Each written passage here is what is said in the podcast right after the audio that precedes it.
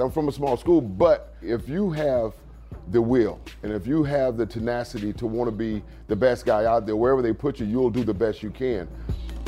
I was fortunate enough just to make it on special teams, just pure raw talent. I could run and jump, and I, I wasn't afraid to tackle, and I wasn't afraid to block. And um, all that to Marty Schottenheimer, give me a chance. How do you want Browns fans to remember you? You banging, banging. Show up every day, give you what I got. That's it.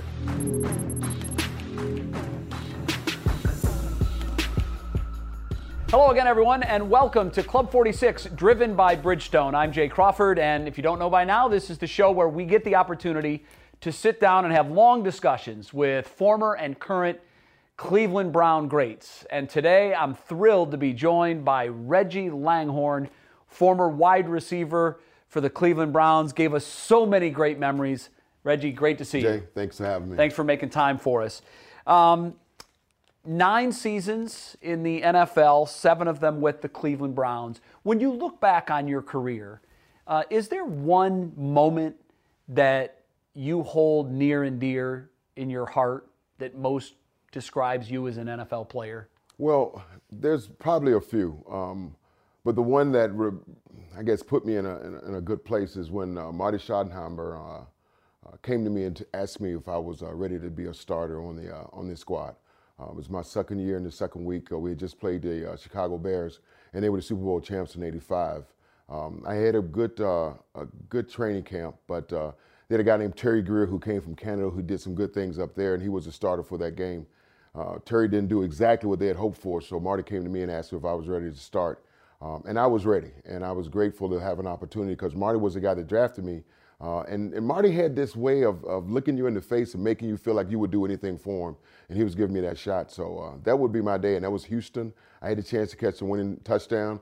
Uh, I think I went for over 100 yards, and that was my first official start in National Football League. Was that your welcome to the NFL moment? Was that something that stands out to you? That that first start? Well, well, yes, that stands out to me. But but my first uh, uh wake up call for the uh, for for my time in the league was, was I played in front of 80,000 people. I went to a Division two school.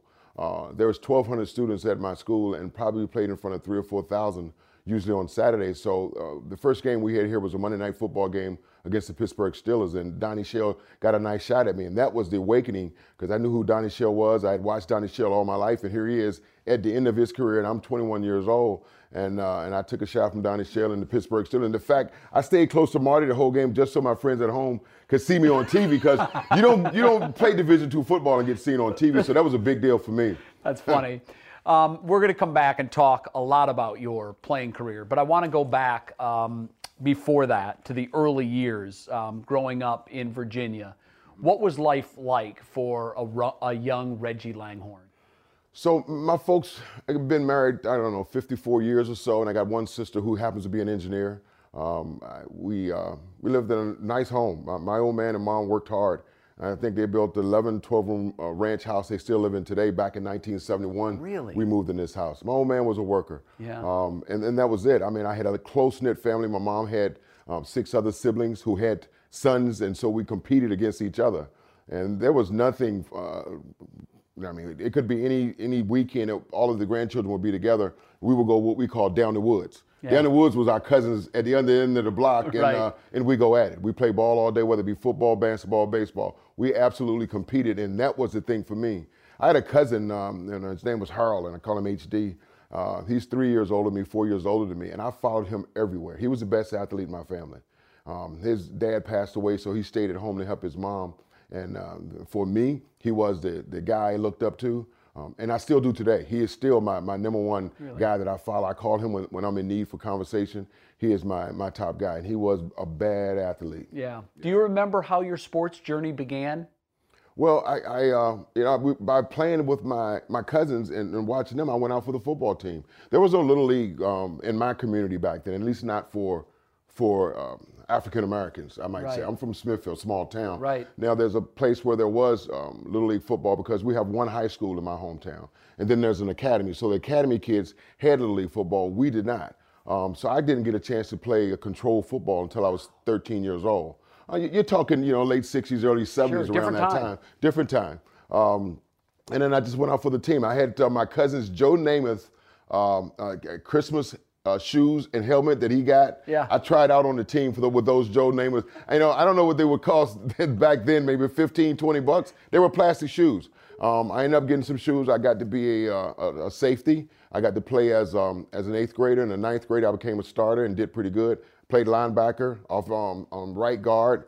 And then my sophomore year, I got moved up to varsity and I became a starter. I took the starting job playing defensive end uh, as a sophomore in high, You a high school. right I was second team all conference as a as a, I was a. How did that? Ha- you there must have been a body transformation point at no, some. no, I've always been this size. I'm from a small school, but if if and I- I'm still that way. If you have the will and if you have the tenacity to want to be the best guy out there, wherever they put you, you'll do the best you can. Um, we didn't have a lot of tough guys, um, and our team wasn't very big, and, and so I ended up playing right guard as a ninth grader. Absolutely. That area of the country is, a hotbed, though. Oh, yeah. For athletes. Oh yeah. Why? I, I, I you know, I, I tell people names Alonzo Mourning and, and Percy Harvin and Oh. Bruce Smith and, and Allen Iverson and Michael Vick. All these guys are guys that I uh, I grew up around, or that they were before or after me. And Bruce and I hung out together. Bruce Smith's uh, friends from high school were my roommates in college. So that's how Bruce and I got together when we were 18 years old, and both of us, you know, were freshmen in college. He went to Tech, I went to Elizabeth City, and then eventually he was the number one pick in the NFL draft. I was number 175, but it's okay, and we're still buds today. Yeah, that's Yeah. great. That's Yeah. great. Um, was there was it all football for you, or did you play everything? No, I had uh, I had uh, high school basketball scholarships uh, to go to Longwood. Uh, Jerome Kersey would have been my teammate if I'd have taken that scholarship. But I had a lot of stuff that was bound up in me as a young man, and I really like hitting things. Um, I really like punishing people playing football, and I mean that's just the way I was. I went through some stuff that just made me somewhat an angry kid. Um, so I had no problem. I did not want to play basketball. It wasn't aggressive enough for me. And then, and I ran track, but they only called me on uh, they called me on track day if one of the other guys that were sprinters that they couldn't make it. Maybe they were in trouble. Maybe they got ISS in school suspension. Yeah. And then I get a call, hey, can you run tomorrow? And then I could run because I still got to be pretty fast. Yeah. Yeah. You you said that you had all this rage and you had to hit something. Where did that come from? Well, you know, when you're 15 to 16 year, years old, there's a lot of things that are impressionable to you. And uh, they, I, I guess to say that the more I found out about my genealogy um, at that age, that was all, um, all lies.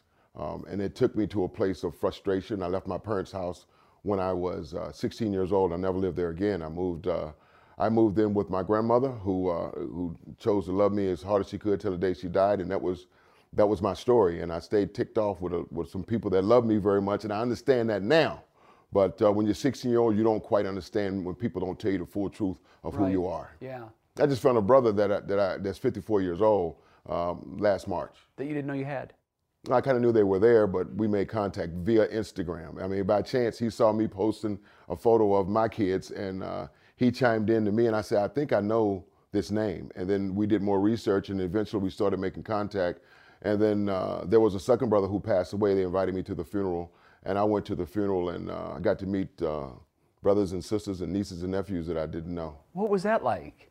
That had to be. Yeah, I needed some help, so I went with my daughter. I took her with me. Uh, I said, "This isn't about us, nor are we trying to infiltrate uh, this family. Um, we don't need any answers." Um, but I have had a chance to, to speak with the guy who carries the same blood that I do, and it'd be nice for us just to uh, just to get to meet him. And we've been in touch. We talked uh, Wednesday, so it's been a nice, cool journey. Um, I've made peace with all the other things uh, and the turmoil that it caused me when I was younger. Um, and it, it's okay. It, it's I get- it's just a part of my journey. I mean, so many of us have different stories, and a lot of times we're not able to share them. Um, I've become more comfortable within myself. Um, kind of got a better idea of who I am. I don't live behind a mask anymore, and, and I'm, I'm okay with that. Bridgestone knows you want the same thing from your tires as you do from the Cleveland Browns clutch performance when it matters most. That's why Bridgestone Drive Guard tires are built with the resilience to withstand bumps, bruises, even nails. Engineered to drive up to 50 miles after a flat, they're designed with the sole purpose of getting you where you need to go. Bridgestone, official tire of the NFL. So you were a gifted athlete for sure. Yes. Well, Um, what was what was your recruitment like? Because when I, I remember watching the games and Don Criqui would mm-hmm. mention the college that you came from, and I would look at my dad and say, Dad, I've never heard of that school. Where is that? Well, it's a small Division two school. Right. Um, and we'll get later to your journey and how you go from there to the NFL. Right. But what was your high school recruitment like? How did you end up at Elizabeth City State? So, back then there was a conference called the CIAA, uh, Central Intercollegiate Athletic Association, which was Norfolk State, Hampton University, North Carolina Central. You'll probably hear some of these names, and a lot of the defensive backs and wide receivers throughout the NFL for years mm-hmm. come from this conference. Except, uh, you know, I, I, had no intention of playing uh, college football. Um, I didn't care for school. I wanted to travel. I needed to get as far away and see as much as I could, and that's what I wanted to do. So I, I probably had 10 or 12 small college scholarships. I think the biggest one at that time was Wichita State, who I don't even know if they have a football team anymore. Um, but I got, and, and my high school coach was Joe Bugs. Joe Bugs and my mother and my best friend got together and they said, man, you should take one of these scholarships. And Joe Bugs said, well, why don't you ride down Elizabeth City? I went there. I'm a Hall of Famer. Uh, so him and his wife took me down Elizabeth City. Um, and, and, the thing was, and, and, and I, this sounds silly, but there were girls there. There, and when I got on campus, I saw all these girls, and I, I grew up in a high school. I was with the same girls from first grade to graduation. So sure. I, I, saw the same people all the time. So when I went there, I was like, man, this could be exciting. There was only 1,200 people, but for right. me, that's huge. Yeah, uh, right. and uh, I said, I'll give it a year. And I, I told him I go to school for a year. And if I don't like it, I can always go in the military because I had taken the test for the military. I was about to sign the papers before I decided to go down to Elizabeth City. Were you more about the ROTC? Than, I think I read I once did ROTC that you were for three ROTC, years also. And even that when was I got in college. really what your thing was. Yeah. yeah. At that I've, time. I've, I've, always had a lot of respect for the military. Um, Uncle Cornelius served uh, two tours in Vietnam. My son is Navy now. My old man was Army. My cousins, I mean, we're a military family. My old man worked in uh, as a welder in Newport News Shipbuilding, which builds oh, wow. Uh, aircraft carriers and submarines. My sister is an engineer for the same company, Northrop Grumman, who's she's been doing that 33 years. So we're around the military where I live at home, and I, had a lot of respect, and I kind of liked this, the uniform, and uh, and the fact that I would get to travel was a big deal for me.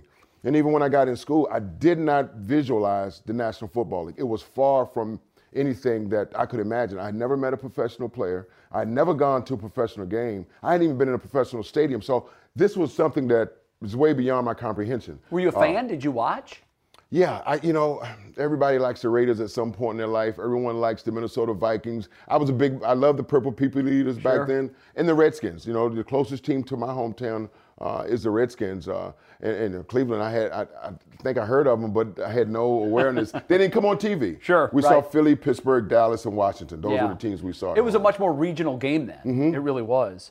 Um, when you got to Elizabeth City State, you said that football really wasn't your focus, but there had to be a point where you realized that you were really good at this sport and that perhaps it could become a profession. What point did that happen for you?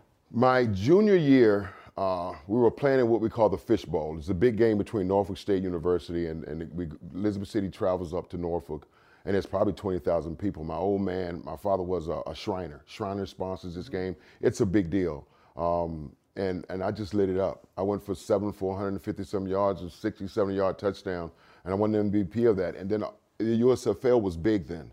Mm-hmm. The USFL in 83, 84 were coming around to, to recruit um, Dwight Taylor and uh, Bobby Futrell. Bobby Futrell ended up playing with Tampa for a few years, but they both got it, uh, drafted in the USFL. They kept coming back to watch me run routes. Well, you know, they were the, the star defensive backs. And the guy said, "We'll be back to look at you next year." And a lot of it goes to a guy named. Dom Anile was a big time scout. He ended up with Indianapolis before he passed, I believe, last year. But he was a big time scout here at Cleveland. And he always came to me every every spring for the next couple years and said, We're going to keep looking at you. And I was like, Wow, they're talking about the NFL. Uh, I never thought that, that uh, I would be playing in the National Football League. There was no way. My old man said, What makes you think you can, can do that? But that's the same kind of thing I got from that side, you know, my whole life. There was, you know, why do football when you can cut wood in the yard? You can cut grass. I got some chores for you to do. That's just the way it was for me. That was that was a prevailing mindset, I think, amongst people that worked really hard for a living, and I think maybe looked at that as a pipe dream, as something that Correct. couldn't happen. A lot of kids are encouraged. You can do anything that you try when you look back on your journey, knowing that you had to overcome internal obstacles like that, where did the fortitude come from if it wasn't from outside sources to tell you that you could do that? I didn't want to fail. I just didn't want to fail. Was that what motivated you? Yeah, the, the I- I fear just- of failure? I didn't want to fail, and, and, and I always competed. And, and we talked about my cousin. Um, when he was 17, I was 13, and he took me with him everywhere. So that means we were playing, I was playing against 17 year old kids. And he would scream and yell at me, don't be afraid, box out, shoot, don't be afraid, play defense. And he was coaching me all the time about competing and competing. And every time I'd leave hanging out with my cousin and go back home, I was always getting better than my friends, always getting better. Um, and I like that about him. And, and it was the same way when I got to college. There were so many guys there that were from Division 1A schools, you might say, the Ignatiuses, the St. Ed's, and all those schools that had the powerhouse schools. In my little school, I was just one of the 32 guys that came in as freshmen. No one ever paid me any mind. I was just Joe Bug's guy that he got a, you know, he got a scholarship and this kid's gonna play. And then I started to become a starter as my sophomore in college. I just Right. kept taking positions from people that were designed to get those positions. I just worked harder. And the big thing for me, and it always has been this, is not to make mistakes and not to put the ball on the ground. If, if, if I can be where I'm supposed to be, not, we call them circle M's. That's a mental mistake. If I don't get circle M's and if I do what I'm supposed to do and be on time and all those things, then odds are I can win out a, I can win out a battle of, of, of but just by not giving up. Yeah. What impact do you think the military background had on your success? Well, I don't know if it had so much on me. I mean, uh, I used to have to get up at ROTC in college and, and, and doing spring ball, and I had to do ROTC responsibilities, go to class all day, and then do spring ball um, uh, responsibilities. So, I mean, it, it, but all my buddies were doing it too. You know, all my buddies were, you know, it's five or six of us that uh, were in also ROTC and play ball. But, you know, eventually it got to my senior year and I was about to start taking money from them. And they said, well, you have to make a decision. And they tell me you're going to get drafted. I'm like, well, that's what they say, but I, you know, I haven't seen anybody that, that's been here enough to tell me you have what it takes to, to make it in the National Football League. Wow.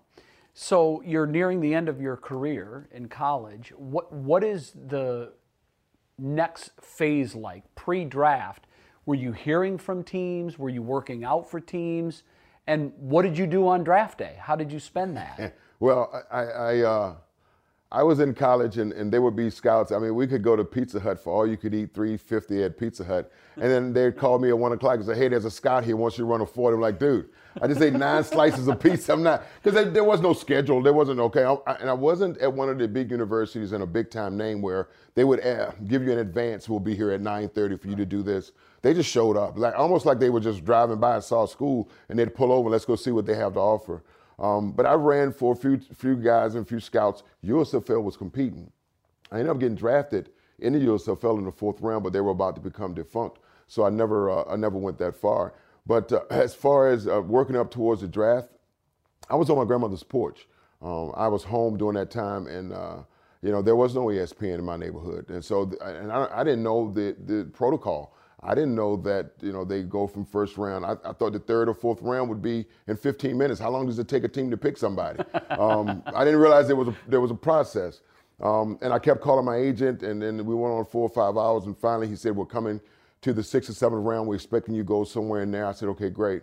And I got a phone call from that same guy. My mom and my grandmother live, you know, across the yard from each other. Um, and my mom said, D, they call me the van at home. She says, D, uh, I think this might be some of those guys calling you. So I went over there and took the phone call. And Dom Anile said, Reggie, I told you we're going we're gonna try and get you. The New York Jets are up now. If they don't take you, get ready to come to Cleveland. I said, okay, cool. Um, then about 15 minutes later, Dom Anile called me back. He says, welcome to Cleveland. So that was it for me. I was sitting on my ground. I got in my car. I went down to Elizabeth City. I partied with my buddies. I came back, got on a plane, and, and ended up in Cleveland. What did you know about Cleveland? Nothing. Absolutely nothing. Uh, What was your first impression of Cleveland? I've been in New York and I've been to DC, you know, college days and running with my buddies who lived in the area in, in Philadelphia and, and my uncles lived in New York. Um, and when I was a kid, so I got to spend time, you know, riding on subways and I kind of was familiar with the cities. I just didn't know, you know, I guess I was more fearful or, or um, uh, just nervous about, you know, exactly how this worked. And you'll hear me talk about my cousin, but it, this is like one of those things when I went to the combine and got invited.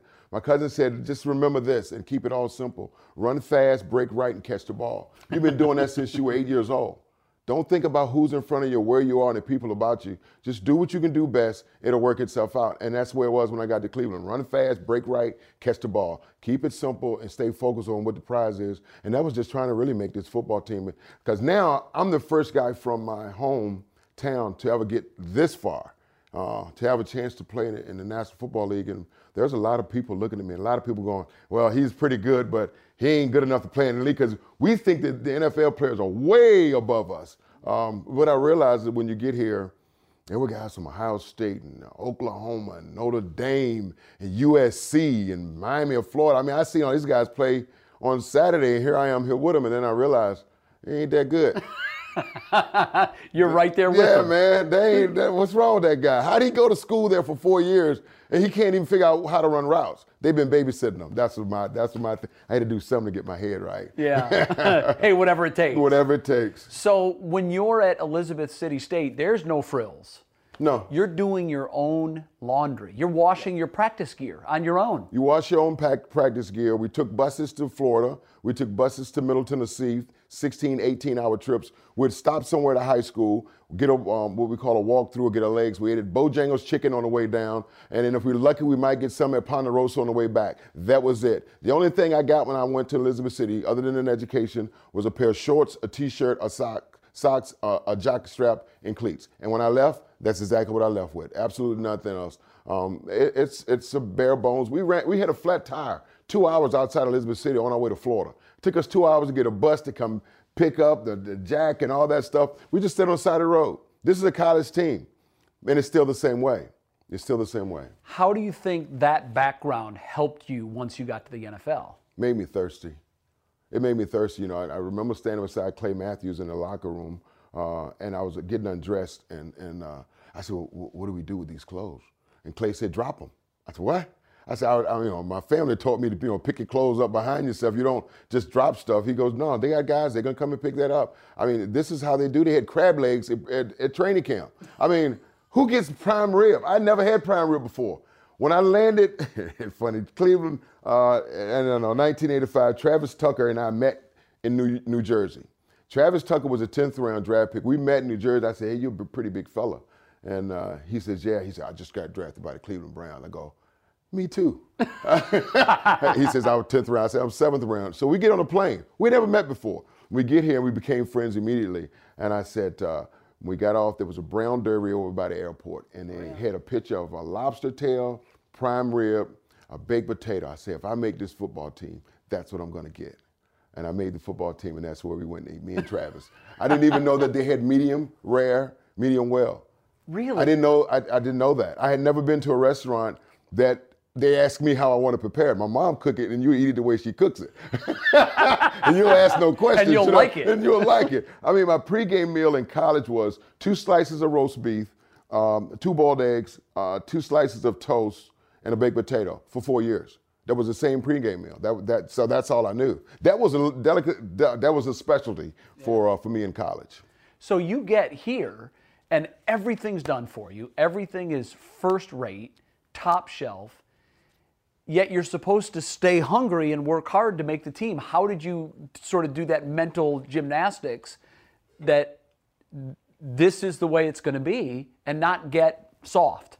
There were 19 receivers here when I came here as a rookie. 19. There were 19 receivers. This is before they had a minimum of how many people you could have in camp. Wow. Um, I didn't have time to waste. Um, and I wasn't a good receiver. Yes, I could catch and I could run. But then there were so many in, intangibles that go along with being a pure NFL receiver. Understanding uh, zone coverage, man coverage, cover three, the guy drops, who do you watch? If they blitz, what's the sight adjustment? All those things, I was way behind the, the, the, the eight ball compared to a lot of other guys. And uh, I was fortunate enough just to make it on special teams, just pure raw talent. I could run and jump, and I, I wasn't afraid to tackle, and I wasn't afraid to block. And um, all that to Marty Schottenheimer give me a chance, and I needed, um, I needed another year or two to figure out how to become a pure receiver. I think that through one pass through my first year, I had one one pass catch. My first year, mostly all I did was block for Kevin and Earnest. I got to start three times, but they were all running plays. Crack backer, crack backer, backer. I mean, they did all these things that put me in the game. Um, but Lindy Infante played a major part in my career here. Well, Bernie arriving, and whether Marty wanted to or not, because he loved to run the ball, yep. but now Bernie's here, Lindy's here, and the next thing you know, this run team that had a pair of thousand yard rushers is throwing the ball all over the place, and you were a big part of that. Right. Talk about that transition. For me, it was great.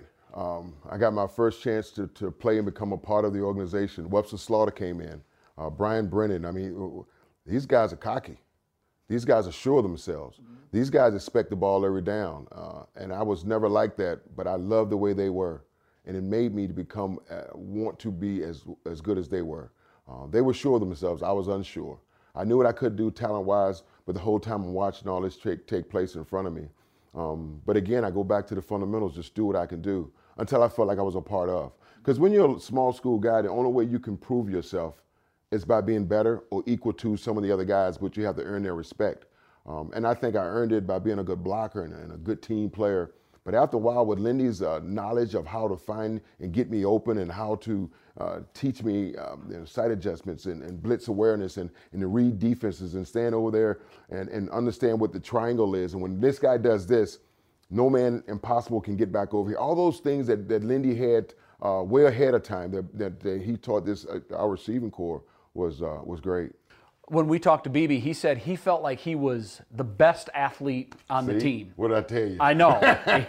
he he yeah. said he didn't matter if it was ping pong or basketball or football. And we did it or all. speed. Was he right? We, we, played basketball against each other and challenged each other. We played ping pong. We shot pool. We did everything we could. I was. and if you ask him, he'll say he was. If you ask any of us who was the fastest, we all will say the same. Yeah. We had to. We had a board in the receivers room, Richard Manby and our receivers coach, how many drops you had in training camp, in practice, in games. It cost us money, and the receivers would go out on whoever money was the highest at the end of the year. Wow. We competed against each other, and it made us all better. Is that how much do you think that played into the team's success ultimately? That you guys were this perfect blend of guys where the chemistry clicked and you were friends with all of them, but you wanted it to, at the end of the day to beat all of them too. I, I, I always wanted to be the guy. Um, but I've been a worker bee uh, pretty much all my life, and, and I kind of knew where I fit in. Um, I knew when we got the game plan on Wednesday and Thursday that Webb was the number one guy. I knew that Brennan did some very special things and he was going to have opportunities. But you got to realize we had Herman Fontenot coming out of the backfield. You had Earnest who catch the rock. K-Mac was going to get his touches, and the Hall of Famer, Ozzie Newsome, he's getting his cut. So uh, all I needed to do was do what I could do and know that if I only get three or four attempts, to make the most out of my three or four attempts. And I was okay with that because I was I was a part of something. And the thing is, we won 12 games my second year. We won the AFC Championship. We were all 22, 23 years old. This was happening in front of us, and all we were doing was we were having a good time. We were playing football, but we were committed to each other. We respected each other, and uh, and we could all look each other in the eye at the end of the day and know we all played good ball. We never had to worry about anybody selling us out. Not on that group. Bridgestone knows you want the same thing from your tires as you do from the Cleveland Browns clutch performance when it matters most. So, when unpredictable weather strikes, Bridgestone Turanza tires don't just handle wet conditions, they're built for them. They deliver with the unfazed confidence and quiet control of a clutch performer and make it look easy. Bridgestone, the official tire of the NFL. This question isn't a football question, but what was it about that group, that mid to late 80s Browns group, that made you guys so special? And I don't mean the football aspect of it. You guys were close and you were friends. How did that figure into the ultimate success? I, I think a lot of us come from some of the same kind of backgrounds. Um, I think we all come from uh, humble beginnings, somewhat, uh, loved by our family, respected by our peers. Um, and I, I, think as you go through your days and the way you conduct yourself, people get drawn to it. People are attracted to guys who work hard. They're attracted to guys who stand up for something.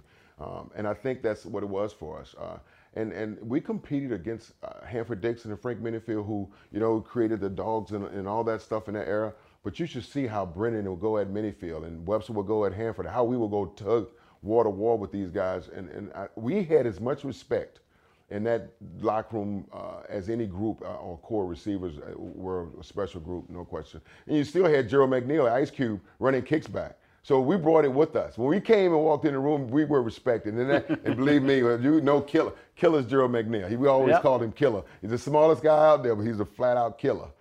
and you didn't mention Metcalf yet. Yeah, he hadn't even gotten here yet. Met got here four years later. I mean, that group of guys, yeah. the personalities, uh, the skill, but it was the camaraderie, I think, off the field. You guys were kind of known as this Browns team that played together yeah. and then stayed together. Oh, Not yeah. just off the field, but even today, you guys have very close friendships. To this day, we're all as good of friends as we were uh, when we play ball. That's rare. Um, there's probably six, seven guys I talk to on a weekly basis, no question. Really? Uh, oh yeah. Uh, you know, with BK and, and EB, and I, I do initials because that's everybody's got a nickname in my sure. neighborhood. Uh, and Matt, who's in Seattle, um, I talked to him this week, and K Mac and I talk almost every other day. Felix Wright, Danny Fikes in Hawaii, but yet Danny and I came in together. All these guys are my teammates that uh, I don't know. We, we respect each other. We like each other. Mm-hmm. Um, we've helped each other out. A lot of them helped me out when I was having a rough go in life. And, and, and you know, and when you when you go through things outside of the game, and there's guys there to help you out, um, those are your friends. Those are truly your friends. I'll bring up some painful memories. Okay. Um, and just get your thoughts on these games. When I say the drive, what comes to mind? Disappointment.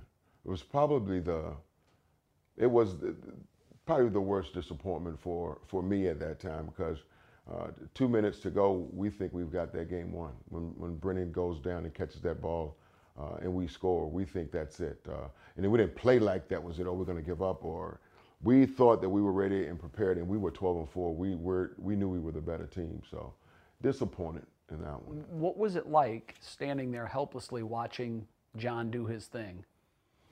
Frustrating. Uh, it, it, a play here, a tip ball there. Uh, we didn't get any of those breaks on that drive. I think they had a couple of third and longs. I know there was a third and 18 to Sewell over the middle. Mm-hmm. That was the, the backbreaker. When, when that happened, I go, uh oh we're in trouble because they were about to cross on the 50 yard line. Um, and yeah, those things, those adversities that we went through brought us closer. Um, and how we became back and became driven the next year had a lot of testament to do with guys like BK and, uh, and Earnest. Um, the drive that they, they led the offense by. Um, I, I, think that was a, was a big part of who we were. We still were young. We still thought we still had enough time and, and uh, enough talent to be able to come back from whatever we went through. Yeah. And you did. And you got back in that same position the next year, and then the fumble happens. That was heartbreaking. How, how, how did the two compare in your mind? Was there one that's more disappointing than the other? Is there one that you wake up in the middle of the night thinking about? Well, unfortunately, they come on TV almost every holiday, and I never watch them. Uh, one, we were watching uh, Elway and his team go down the field. The other one, we didn't have time to think about what was taking place because we were too busy playing catch up their entire game. I mean, and, and what transpired at the end. You know, all of us, I don't think any of us had ever brought it up, um, his story. I don't even think we talked about it um, as a group of players when we play golf together. Um, and then Earnest wrote his book and he discussed it more openly. And I think we talk about it a little bit more because he tends to want to talk about life and overcoming the obstacles in life so we discussed those things. But uh, you know that that night that uh, you know when all that transpired out, out in Denver, uh, something happened again. There's, there's, always these things that that uh, draw people closer. We were about to take off on our plane leaving Denver, and uh, the captain gets the nose of the plane up, and there's a big boom in the back, and white smoke comes through the entire through the entire plane. He drops the nose, slams it on brakes. He turns around. We go back to the gate, and he says it's going to be a few hours something's wrong with the plane. We got to get it fixed out. We want everybody to get off. We get out. It's Denver. They're going to the Super Bowl. You know, we got the press. We got some of the family members and our entire team. So we walk in the airport, and there's one bar with the door cracked like that. And we walk in, in this bar, and we put our foot in the door. The guy says, "Okay, you guys come on in." We sit there and drank together that night with the media, uh, with all of us as a group, as team, and we were hurting. Uh, and we finally got back to Cleveland, but uh, nothing destroyed our friendships they made us maybe pause at uh, where we were and the, the, the, losses that we had uh, had to deal with, but it drew us closer. And I, I, think that's that's why we're so close now. Um, we've seen the pain in Earnest, knowing that uh, we wish things wouldn't have turned out that way. But I've also seen him be a very strong and positive, solid man, a grandfather um, who who just keeps chugging away. Are those losses? Have they over time become easier for you to think about? I never think about them. You don't. I, I pushed them down so far because I can go back to, you know, the one I remember is in the fumble year. Um, I think Webb had a ball tip off his shoulders. I think I dropped the pass. Kevin fumbled a pass. Bernie threw an interception. I mean, everything that could go wrong was going wrong, and we were down 21 3. And I remember in Denver, in the old Mile High, they had those aluminum benches. Mm-hmm. And they were doing da da da da da hey da da da and I'm like, are you kidding me? I've never heard it so loud. And we were losing 21 3, and we're going into halftime. I don't know if there's a lot to say, but we come out rolling. We come out playing, and every time we score, they score, and eventually got to where we were in it. But we never had time to think. We just had time to do. And I always used to love it when Lindy Infante you know, and, and, some teams will do it now. You know, you, when you just can't get things going, and Lindy will call us in with Richard Mann and receivers and the running back say, listen, we're going at the line. Bernie, call it. And we're going with it from here. And that's what we do. And we lock and load. And we know then we're all going to be rolling, and, then that's how it works. Same thing with the double overtime against the Jets. You know, there's something about that group that when we were behind the eight ball, we find a way to pull together. And that's just the way it's been with us. Yeah. When you look back on your career, Reggie, is there is there one play that you think most typifies the kind of player you were? Absolutely. What, what play Absolutely. I've, I've said this. It was 1988. Bernie had gotten hurt. Uh, Pagel, Danielson, Don Strock comes in from Florida. Bernie comes back, gets hurt again. Don Strock, we were playing Houston. Um, and Webb had broken his arm. I think Earnest has broken his. I mean, we were all over the place. Um, it was fourth and three, and we were trying to make the playoffs. Um, and uh, Marty Schottenheimer has a way of looking at me and just making me believe anything, you know. And I love that about him because I think today, and maybe it's money, maybe it's the egos of young players, but I think they all need a coach that when he looks at them, they are da, they're right there with him, you know. And he says, "We're gonna go to you, wide slant, call it." So I take the play in. I said, he said, wide slant. That's all he said. That means uh, um, I have to get open and we get if I get open, we make the playoffs. We get first down, and the next two plays, Webster catches a touchdown. It's fourth and three. I took a shot from Donaldson coming over the middle. My head hits the ground, it bounces back up. I go out for a play. I go back in, and the Webster scores a touchdown. We go to the playoffs. So I made everybody on my team eight grand. Nobody gave me a dime. Because if I don't catch that rock right then, there is no playoffs. You know, we lost the next week in the playoffs, but the scrambling group of those guys, how we had people coming in, Curtis, I mean, we had names coming in our locker room every week somebody trying out because everybody was going down yeah. and we scrambled and, and it was it was a fun year and it was my best year here in cleveland all the great plays that you made though fourth and touchdowns three. it's a, it comes down to the fourth, fourth and three because it was across the middle and they were playing one lurk one lurk means he's coming yeah. that means that safety is waiting on the slant and you know it's coming and there was no gloves back then it was cold and i caught it and took a shot and first down i mean for me that says right that's langy bangy right there when I um, when I think about your career, aside from the touchdowns, if I if I'm looking for that snapshot, it's you and Webster in midair, yeah. high off the ground, sky jamming. Sky jamming. That's what we call it. Where we get you, it from? Those pictures right. are incredible, mm-hmm. And w- when you look at that image, what do you think of now? The good old days. The good old days. Uh, Webb and I were like that, uh, and, and, and how we came upon that, uh, that actual thing. Uh, Michael Jordan had just won the dunk contest. And um, the dunk where he goes baseline and leans forward, so we all imitate Mike in, uh, in practice. And, um, and then Webb and I did it, said, hey, when we score, whoever scores, you meet them in the middle, and we're gonna, we're gonna do that. And that's how it started. And just by chance, it became the centerfold for Sports Illustrated in '89. Mm-hmm. And the guy who took the picture looks like we're 10 feet up in the, in the air. He's, he's, coming up yeah, at you. Yeah, and it looks nice. And then I was like, man, that's pretty cool. And then it went, uh, I guess now you would call it viral. So a lot of folks uh, want that. We actually, I, I always joke, Kevin, uh, we went did an autograph show down in Columbus last year, and more, Ern, uh, Webster and I did more autographs of that photo than Kevin and Earnest. It was the first time we outsold them. So oh, we got more than you, right? Very yeah. still competitive. Yeah, always. After always. all these years. you should see us golf. Um, yeah, I can imagine. Um, when when you look back on your career and um, you're leaving Cleveland, what was that like for you? Because you had so many great memories here, so many great friends, um, and then you were ready to put it in your rearview mirror. Talk about that time. I, uh, I had a rough time with Belichick when I first got here. Mm-hmm. he came with good intentions, no question. And what he's done, I have the absolute most respect for him. Um, but he had a group of guys who had been together for six or seven years who had won games, and he wanted to change us.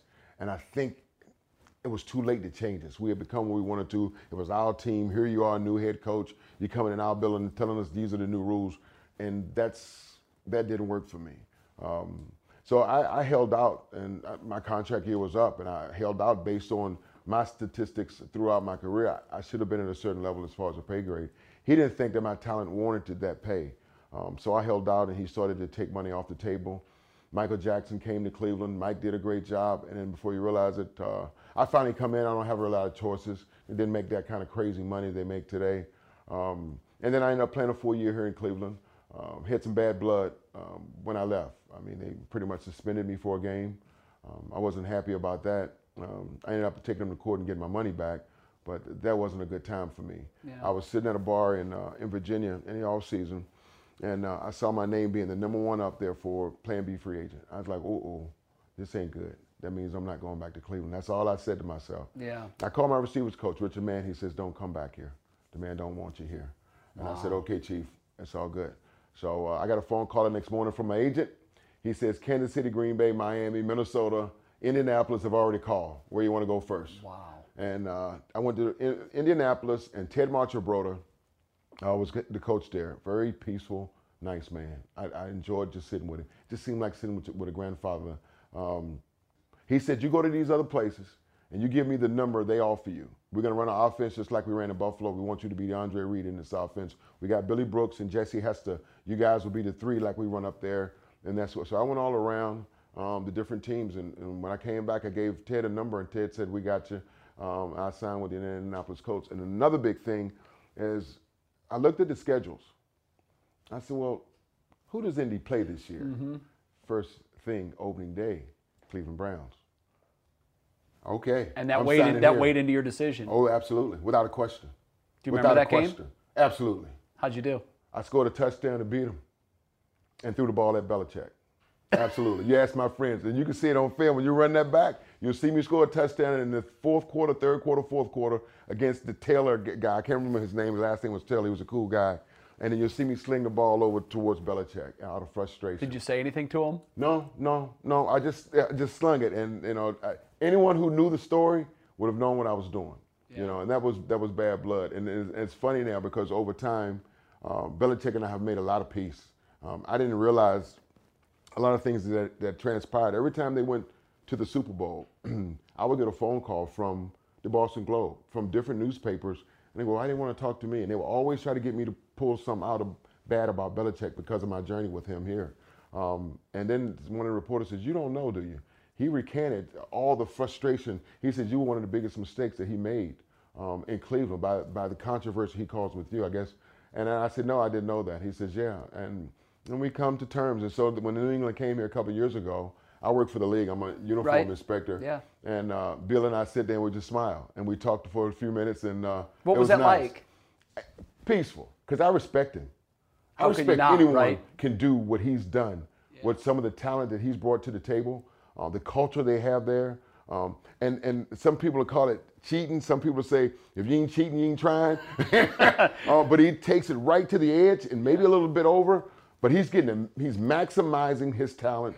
He's doing all he can and he's dedicated. I watched him be the first guy in the building and the last guy to leave. And when you got a dedicated coach like that, the culture of your team should be as so. Yeah. And I think six championship rings later speaks volumes. I have a lot of uh, admiration for Bill Belichick. So a- after Indy, um, you're now moving to the next stage, which is your afterlife stage. What was that whole process like for you, deciding that your body had no more to give, and you were soon to become a former NFL player. Well, there's a lot that transpired when I left here and went to Indy. Um, and there may have been some good times in Indy, but there was a lot of, um, I was lost in Indy.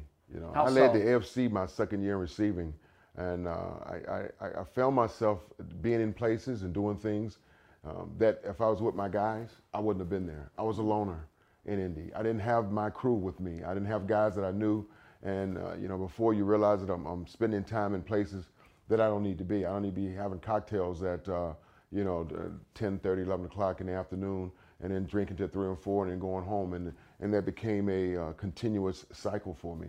Um, and and that was that was probably the next 15 years were probably the darkest of my life. What was it about that time in your life that you finally came to a realization that I can't live this life anymore? How did that happen? Well, after after years of, of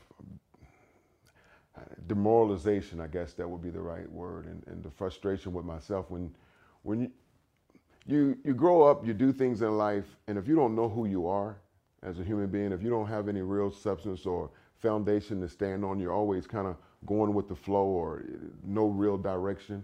I think you can fall off course, and and I and I did that. I, I fell off course, and I just couldn't figure out how to get myself back. Um, and then you know, 2013, uh, K-Mac, my, my teammate, showed up at my door, and uh, he brought a new suggestion to me. He Said, "Hey, let's try something different." Um, and then you know, my now wife w- was there to just um, say, "Yeah, let's let's do this." You know, I'd been sick in the hospital a few times, and Flex and, and Danny and and then all the guys would, would come and check on me, and Matt would call me from Seattle, and you know, I, I, my my teammates were there to support me. My college buddies, who are still my best of friends, uh, were worried to death about me, needed to save my family. Um, so I tried something new. I went uh, went to um, went to Lutheran Hospital, uh, you know, six years ago, and uh, it saved my life. How difficult was that whole process, changing your lifestyle and moving into a new lifestyle? It's hard for people that are older in life to suddenly change lifelong habits. Yeah, it's it's uh, well, my ego was was screwed up. You know, I I I, wouldn't really tell the truth about myself because I, my name was bigger than, than who I was on the inside, um, and I got to realize that who I am on the inside is bigger than my name, um, and I, and I, I, needed to find something something firm, uh, and I started running with these guys, and these guys sh- showed me how to live. I believe you can you can exist in life uh, and never live life. And I think that's what I was doing. I was 50 years old and I really still had no direction. You know, yeah, I had a couple bucks put away, a couple houses, cars, all that stuff, but I couldn't sustain anything of any any any any any any stuff. You know, I Right. just didn't have any any stuff. No relationship could stick. I was was not a good employer. I was not a good son. I was not a good father. All those things that were were absolutely horrible in my in my life. And then you throw on the top of that, you're depressed because of this, and I, I, it's a, it's a it's an amazing destruction of the soul. Um, but this new way of life that I've, I've found with these guys that I run with, and this this this whole walk is completely different. I I'm, I'm living the life that I was chosen to live. I'm, I'm living the life and the person that I wanted to be. I wake up free in the mornings. Um, I, I, I and I, I play golf sober, and I, I live my life. My wife's happy. My kids are great. Um, my mom doesn't worry anymore. I go to work every day. Um, I end up work doing the TV stuff with 19 again. I, um, I'm a uniform inspector with the league, and, and I work for Organi Auto Group, and, and I've never been more happier uh, with less in my life. When you would come into the old stadium, 75, 80,000 fans Yeah. on their feet telling you with their yells and screams how much they cared for you and loved you.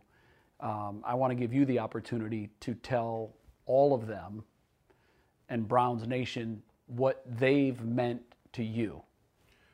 There's sometimes words don't, uh, it's a feel.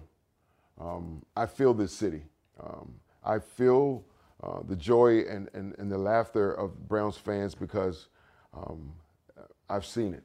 Um, even in losing seasons, I've seen it. Um, you know, Webster Slaughter and I used to always drive to games together on Sunday, and uh, you know, and, and the fact that we would walk across and we would share times with young kids and mothers and, and things. And um, I've had mothers that come with their children now who are 30 some years old. This is the little boy. This is the picture of the little boy you signed an autograph for 30 years ago. Wow. Um, and that's Cleveland for me. That's Cleveland in a nutshell. And I hope the, the organization now gets it gets it right or gets it close or gets it moving in the right direction because this this city deserves an opportunity to compete amongst the best. Um, we haven't had an opportunity. We haven't we haven't been fair to them. Um, and, I, and I look forward to the day and, and, seeing all that happen. How do you want Browns fans to remember you? Langy banging. Show up every day, give you what I got. That's it. The city has always loved me. I've never had any issues in this city. None. Um, you stayed here? treated me, I stayed here. I was gone for 10 years and then I moved back. Another one of my, you know, crazy ideas back then. like, I'm gonna go back to the city, you know, that, that I started and maybe things will get better. A geographical cure. They ain't gonna get better until I get better. Uh, in this city, it's, it's it, like I said, I'm around the, the, city a lot. I'm involved with a lot of different programs and different charity events. events. I golf in a lot of charity things, and uh, I fell in love with Cleveland. It'll always be home. My wife, when we go on cruises, you know, we, we take Mediterranean cruises and we go places, and and uh, and people ask, "Well, where are you from?" And I go, well, she's from Cleveland, but I'm from Virginia. She goes, you ain't from Virginia no more. You're from Cleveland. You are now. I, I, I am from Cleveland, yeah. but I'm still a Virginia boy. Yeah. Yeah. Well, it was great catching up with you. Thank you, Jay. And Browns Nation is thrilled that you're in a good place. Yeah. Stay yeah. there. Thank you, Jay. I appreciate it. Absolutely. Okay. Reggie Langhorne. Be sure to join us next week on Club 46, driven by Bridgestone, when we sit down with another all time great Cleveland Brown. We'll see you soon.